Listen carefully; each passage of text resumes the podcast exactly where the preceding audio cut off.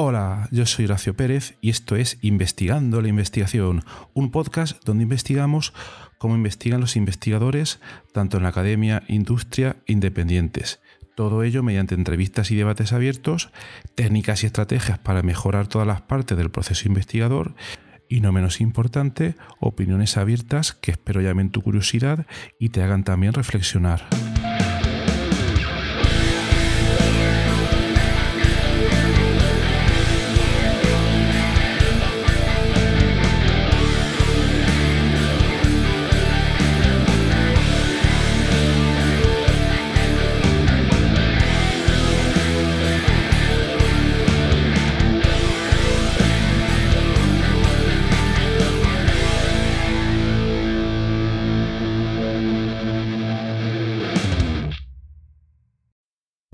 Hola, hoy es martes 26 de abril de 2022. Ayer vimos en las noticias que eh, Elon Musk, el dueño, el CEO, el director general, llámalo como quieras, de varias empresas tecnológicas importantes, tales como puedan ser Tesla, SpaceX y varias otras, eh, compraba Twitter, nada más y nada menos que Twitter, después de una oferta de una negociación que implicaba en torno, eh, digo la cifra de memoria, no me las exactamente, creo que estamos hablando de unos 44 mil millones de dólares. Parece una barbaridad, ¿no? Pues sí, eso es lo que ha sucedido ahora mismo. Hay ahora mismo opiniones bastante diversas en torno a este movimiento. Algunos opinan que eh, la neutralidad de, opinión en esta red que se va a acabar ahora mismo porque va a convertir Twitter en una, en una empresa. Eh, Elon Musk es el CEO de varias empresas, entonces esto es obviamente algo que tiene sentido.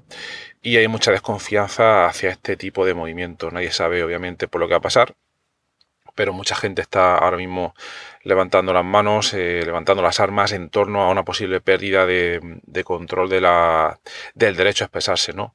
Y al mismo tiempo hay otra vertiente, hay otro movimiento de gente que dice todo lo contrario, que hasta ahora Twitter eh, de la manera en que funcionaba era todo lo contrario en cuanto a que primero no se conoce bien cómo funciona el algoritmo de Twitter, eh, es algo bastante oscuro y que eh, hay algunas otras fuentes que comentan que la empresa no estaba innovando todo lo suficiente que se podía esperar de una empresa tan grande y con tanto potencial de crecimiento y que su eh, crecimiento además está un poco estancado en cuanto a número de usuarios, beneficio económico, etcétera, etcétera. Entonces ahí la verdad es que hay opiniones bastante diversas en cuanto a Twitter, pero yo creo que lo que debe de quedar claro es que eh, a día de hoy, desde su creación en, si no recuerdo mal, en torno a 2007 o, por ahí, ahora es un medio decisivo en cuanto a la influencia que puede tener, eh, bueno, en los diferentes medios de comunicación.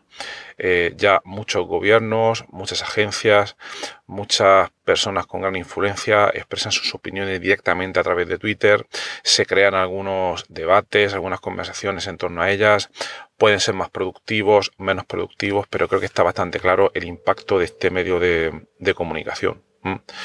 Entonces, vamos a ver qué es lo que pasa con este movimiento de Elon Musk. Eh, y ahora mismo os estaréis preguntando, pero bueno, vamos a ver, esto es un podcast de investigación, de investigadores, que tiene que ver todo esto, ¿no? Y encima el título del episodio de este podcast era un poco eh, contradictorio porque el título del episodio de hoy es Elon Musk compra Springer, compra el Sevier, compra MDPI, compra el grupo Nature. Mm, esto como puede ser, ¿no? Bueno, esto, esto es un poco irónico, ¿vale? Era, era un título, confieso, un poco clickbait, un poco, un poco irónico. Lo que quería hacer es un episodio un poco mm, digamos, reflexivo sobre qué pasaría si eh, Elon Musk o, alguien como pueda ser Elon Musk se decidiera a comprar eh, el siguiente paso, quizás, no sé, si pasará dentro de un año, quizás dentro de dos años. Y esto se debe a un supuesto básico que yo tengo, que puedo estar eh, obviamente bastante equivocado, ¿no? Pero Elon Musk es el propietario de, una gran empresa, entonces su primer objetivo se supone que es hacer dinero, como toda empresa. Y eh, mi segunda opinión o suposición importante aquí es que ese dinero lo utiliza para eh, impactar en la, en la sociedad. ¿Por qué? Es una empresa, crea crea proyectos, crea productos, etcétera, etcétera, y con ello quiere impactar en la, en la sociedad, quiere impactar en la humanidad. Sin dinero difícilmente se va a poder hacer eso. Entonces, suponiendo eso, eh, ya sabemos que, por ejemplo, Elon Musk quiere ser el primero en llegar a Marte, quiere poner un Internet satelital para que todo el mundo en el planeta, en zona de difícil acceso, pueda tener Internet. Esto puede tener su segunda lectura, puede ser un negocio encubierto, obviamente, etcétera, etcétera. Pero vamos a suponer, vamos a hacer un ejercicio de pensamiento y vamos a suponer que eh, Elon Musk quiere impactar en la humanidad para el beneficio de la propia humanidad y que, bueno, aunque tiene que ganar un poco de dinero porque lo necesita para poder desarrollar esas ideas, pero eh, vamos a suponer que quiere impactar en la humanidad. Y entonces uno de esos siguientes pasos ha sido pues, la compra de Twitter para mejorarlo. Imaginaos que, em, bueno, si estáis en Twitter y os movéis de manera relativamente activa, os habréis dado cuenta de que cuando alguien emite un mensaje, em, el algoritmo de Twitter, eh, aunque tú tengas 100 seguidores, 1000 seguidores, 10.000 seguidores, los que sean, tú no sabes a quién le va a llegar ese mensaje en la botella que tú has puesto ahí.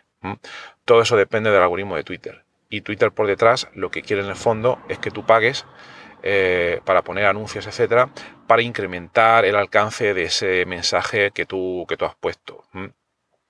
Luego hay gente que por ingeniería inversa intenta sacar eh, la información sobre cómo funciona ese algoritmo para poder llegar a más gente, etcétera, etcétera. Y hay algunos conceptos básicos que podemos saber para también incrementar el alcance pues, de esos mensajes, de esas informaciones que la gente libera en Twitter.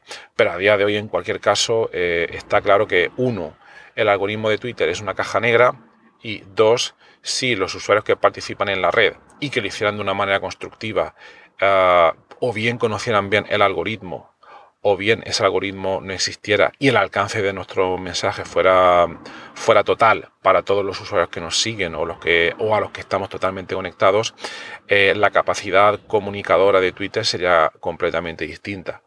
Entonces yo creo por una parte que esto es algo que Elon Musk va a querer mejorar eh, porque va a tener tendría un impacto bastante grande en la sociedad y ya, os digo, teniendo en cuenta esos dos supuestos que realmente quiere impactar en la sociedad, aparte de hacer el dinero, pues es bastante probable, yo creo, que libere o modifique o mejore ese algoritmo de funcionamiento de Twitter. Entonces aquí hemos hablado de eh, mejorar la capacidad de, comunicación entre, entre, personas. Entonces, aquí viene mi suposición, esta es una tercera posición, suposición, perdón, sé que es bastante arriesgada y está relacionada con el título un poco irónico que le he dado hoy este episodio, Elon Musk compra Springer, Elsevier, MDPI, etcétera, etcétera. Creo que un siguiente paso podría ser el comprar eh, todas las grandes editoriales científicas del mundo. sé que son un poco un poco arriesgado, pero imaginaos que, igual que ha comprado Twitter, eh, compra las grandes editoriales de revistas científicas, como puedan ser estas que hemos comentado ahora mismo, el Sevier, MDPI, Springer, el grupo Nature, etcétera, etcétera. Y entonces él ya tendría, digamos, eh, bajo control el proceso editorial eh, de, por el cual se publica la ciencia en todo, en todo, en todo el mundo, ¿no? Y que ahora mismo ese proceso está bastante limitado por varios factores.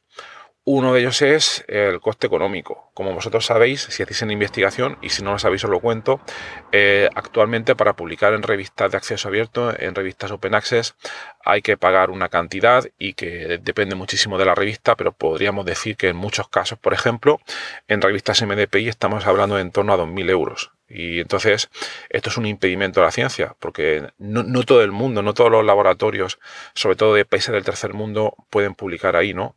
Luego, segundo problema es que los procesos de revisión, eh, al no estar pagados a los revisores, los investigadores normalmente participan de manera ah, voluntaria o porque son invitados o porque en algún caso reciben miles de invitaciones al día en estos procesos de revisión. Entonces la consecuencia que tiene este proceso es que muchas veces em, son procesos lentos que pueden tardar desde un mes a varios meses como pasa en otras revistas y esto va en contra del avance de la ciencia y del conocimiento humano. Eso yo lo veo clarísimo y mucha otra gente con la que he hablado también lo ve, lo ve así. Entonces ahí, ahí tenemos dos problemas por esas revistas eh, del sistema de, conocimiento científico. Entonces, mi suposición aquí sería que si Elon Musk comprase todas estas editoriales, que sería capaz de cambiar el modelo de trabajo, el modelo de procesamiento de la información, de tal manera que uno fuera un proceso mucho más rápido de revisión y quizás podríamos hablar en, pocos días de que se redujera ese proceso.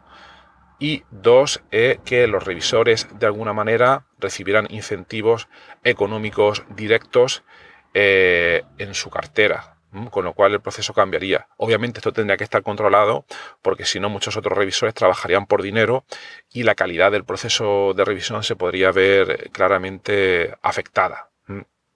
Pero yo creo que podrían pasar esas dos cosas. Y una tercera posibilidad, esta la veo mucho más a largo plazo, pero hoy en día em, estamos oyendo hablar de muchos avances de inteligencia artificial, el Big Data, etcétera, etcétera. Pero yo creo que en el futuro es posible que surja el concepto de eh, los robots o digamos los, los agentes exploradores eh, auto, autocontrolados. Es decir, imaginaos que eh, la inteligencia artificial podría avanzar ya tanto de tal manera que podría reemplazar a otros investigadores para tareas eh, investigadoras que requieren muchísimo trabajo, pero que no eh, requieren de, gran creatividad.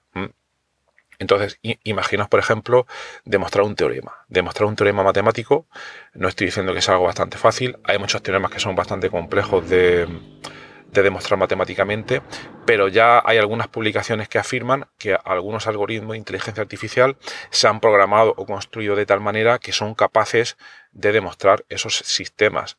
Entonces yo aquí lo que creo que vería por su parte es que, igual que ha sido capaz de desarrollar el coche autónomo, ya sabéis que el Tesla es un modelo de coche que al menos en Estados Unidos y en, España la verdad que no lo sé, creo que no, tiene capacidad autónoma y es capaz de conducir por sí, por sí mismo, aunque bueno, eso también hay que tomarlo con letra pequeña. Pues ¿por qué no? ¿Por qué no? Algunas partes del proceso investigador algunos investigadores se podrían reemplazar por algoritmos de inteligencia artificial que fueran capaces de automáticamente y sin darle más información de explorar datos, llegar a conclusiones y elaborar ese conocimiento. ¿no? Pues esa sería mi tercera eh, apuesta por lo que pudiera pasar. Y la cuarta apuesta sería eh, que se cambiase el proceso productivo totalmente. Es decir, ahora mismo lo que se hace es, eh, bueno, se publica un artículo, un paper, Mm, esto se, sigue aquí básicamente un proceso similar de presentación de información al que había hace 100 años, pero ¿por qué no se podía cambiar este proceso para que las unidades de información no fuera un documento PDF de 10 páginas, de 20 páginas, sino que los elementos de información eh, que se producen como fruto de un paper se pudieran, pudieran estar producidos en muy diferentes formatos, dependiendo de la información que se quiere volcar ahí, en diferentes fuentes de información y que además automáticamente se pudieran conectar todos entre sí. Eh, bien, voy a dejarlo aquí, sé que estoy suponiendo mucho. Pero bueno, esa es mi apuesta. Eh, dentro de, un tiempo veré si, me, si, he acertado o no. y nada, espero que os haya sido interesante. Y si queréis reflexionar u opinar sobre este episodio o poner sobre vuestra apuesta sobre lo próximo que va a hacer Elon Musk en torno al sistema científico investigador, pues nada, sois bienvenidos en nuestro Discord. Y nada más, que tengáis un maravilloso martes y hasta luego.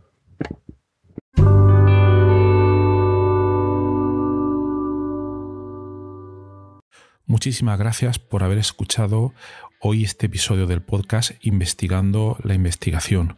Y también, sobre todo, gracias por haber llegado hasta aquí, porque esto ya es el final del episodio del podcast. Si ya conoces el podcast y me conoces a mí, pues esta parte ya te la puedes saltar. Pero si acabas de llegar al podcast y quieres saber un poco más sobre él, te recomiendo que te quedes solo un momento. En primer lugar, te voy a comentar quién soy y a qué me dedico. Mi nombre es Horacio Emilio Pérez Sánchez, a veces lo abrevio como Horacio Pérez, y soy de formación químico computacional.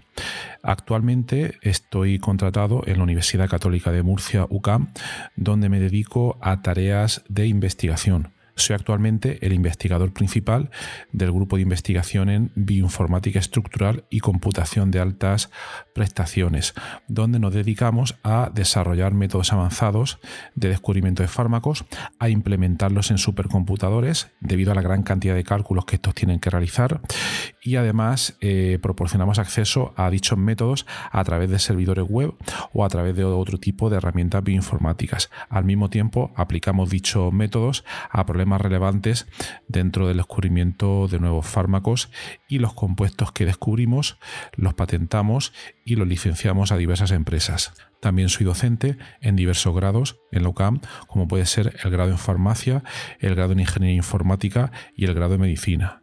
También trabajo por cuenta propia como autónomo. Y ahí tengo tres líneas principales de actuación. Una de ellas consiste en la asistencia o mentoría en temas de investigación académica e industrial, donde te ayudo a responder a las siguientes preguntas. Uno, ¿cómo conseguir que tus artículos científicos sean aceptados en revistas de alto impacto? 2. ¿Cómo conseguir que tus proyectos de investigación obtengan financiación en convocatorias competitivas nacionales e internacionales? 3. ¿Cómo gestionar eficientemente tus proyectos de investigación actuales para conseguir los objetivos propuestos? Y 4. ¿Cómo incrementar tu productividad como investigador y disminuir tu estrés? También ofrezco servicios de asistencia en bioinformática estructural respondiendo a las siguientes preguntas. 1. ¿Cómo descubrir compuestos bioactivos en diversos contextos, tanto farmacológicos, nutracéuticos o agrícolas, etcétera? 2. ¿Cómo proponer y validar modelos moleculares para sistemas biológicos? 3. ¿Cómo acelerar drásticamente la ejecución de cálculos complejos y costosos? Y 4. ¿Cómo permitir que usuarios con conocimientos informáticos mínimos puedan acceder y sacar rendimiento fácilmente a herramientas científicas complejas? Y por último, también me dedico al desarrollo de diversas herramientas de software para temas de productividad, los cuales iré informando durante los diversos episodios de este podcast. En cuanto al podcast, como podéis hacer quizás una idea si habéis llegado hasta aquí y habéis escuchado alguno de los episodios, mi intención e interés es divulgar la investigación. Divulgar la investigación que se hace en muy diferentes contextos, tanto a nivel académico como a nivel industrial porque el tema de divulgación académica e industrial pienso que no se le da la suficiente importancia, y también el trabajo que realizan investigadores autónomos y diversos colectivos. Además, eh, doy especial hincapié en el tema de la informática estructural a la hora de divulgar también la investigación que realizamos en nuestro grupo. Por otra parte, también tratamos temas de productividad y todo tipo de herramientas que nos puedan ayudar a mejorar todos los procesos necesarios para poder realizar una investigación en condiciones y con un rendimiento adecuado. Si escucháis el primer episodio del podcast, que es en realidad el tráiler, ahí tenéis algunos detalles más, pero bueno, esa sería la idea principal. Por último, también quisiera mencionar que tenemos una comunidad de Discord organizada en torno al podcast. En la mayoría de las notas del programa de los episodios tienen los, los detalles para acceder a esta comunidad y eh, es muy interesante porque ahora mismo tenemos unos ciento y pico de usuarios, de oyentes que se conectan a la comunidad de Discord y de ahí surgen diferentes conversaciones y por ejemplo algunos episodios como digo de memoria el de ciencia de datos el de la investigación en ciencia de datos es uno de los que surgió ahí pero también ha servido para que oyentes hayan realizado dentro de esta comunidad de Discord nuevos contactos a la hora de exponer intereses similares en temas tanto de investigación como de productividad y de diversos, de diversos países de, de habla hispana. También me gustaría decirte que si te ha gustado el podcast, te agradecería muchísimo si lo pudieras sugerir a amigos, contactos que pienses les pueda llegar a interesar o compartir eh, a través de múltiples plataformas, ya sean las redes sociales, mensajería, WhatsApp, Telegram, Discord, etcétera, emails o cualquier otro medio. Asimismo, también ayuda mucho si en las diferentes plataformas donde se puede escuchar el podcast, como Spotify, Apple Podcasts, Evox, etcétera, nos puede dar ahí eh, cuatro estrellas, cinco estrellas, etcétera, lo que tú veas necesario. Pues todo esto al final ayuda a que el podcast llegue a más gente. Y por último, si quieres ayudar a esta idea, si quieres ayudar al podcast económicamente, te agradecería que te suscribieras a la versión premium del podcast tiene los detalles en los enlaces de las notas del programa o puedes ir directamente a, Anchor FM barra Horacio-PS y ahí tienes todos los detalles. Y bueno, aquí se termina esta outro del podcast, un poco larga, pero me parecía necesaria para todos aquellos que lleguéis por primera vez. Y nada, de verdad, muchísimas gracias por escucharme y espero que os interesen los temas y que todo este contenido eh, pueda ser beneficioso para todos los que lo escucháis. Muchas gracias y hasta otro episodio.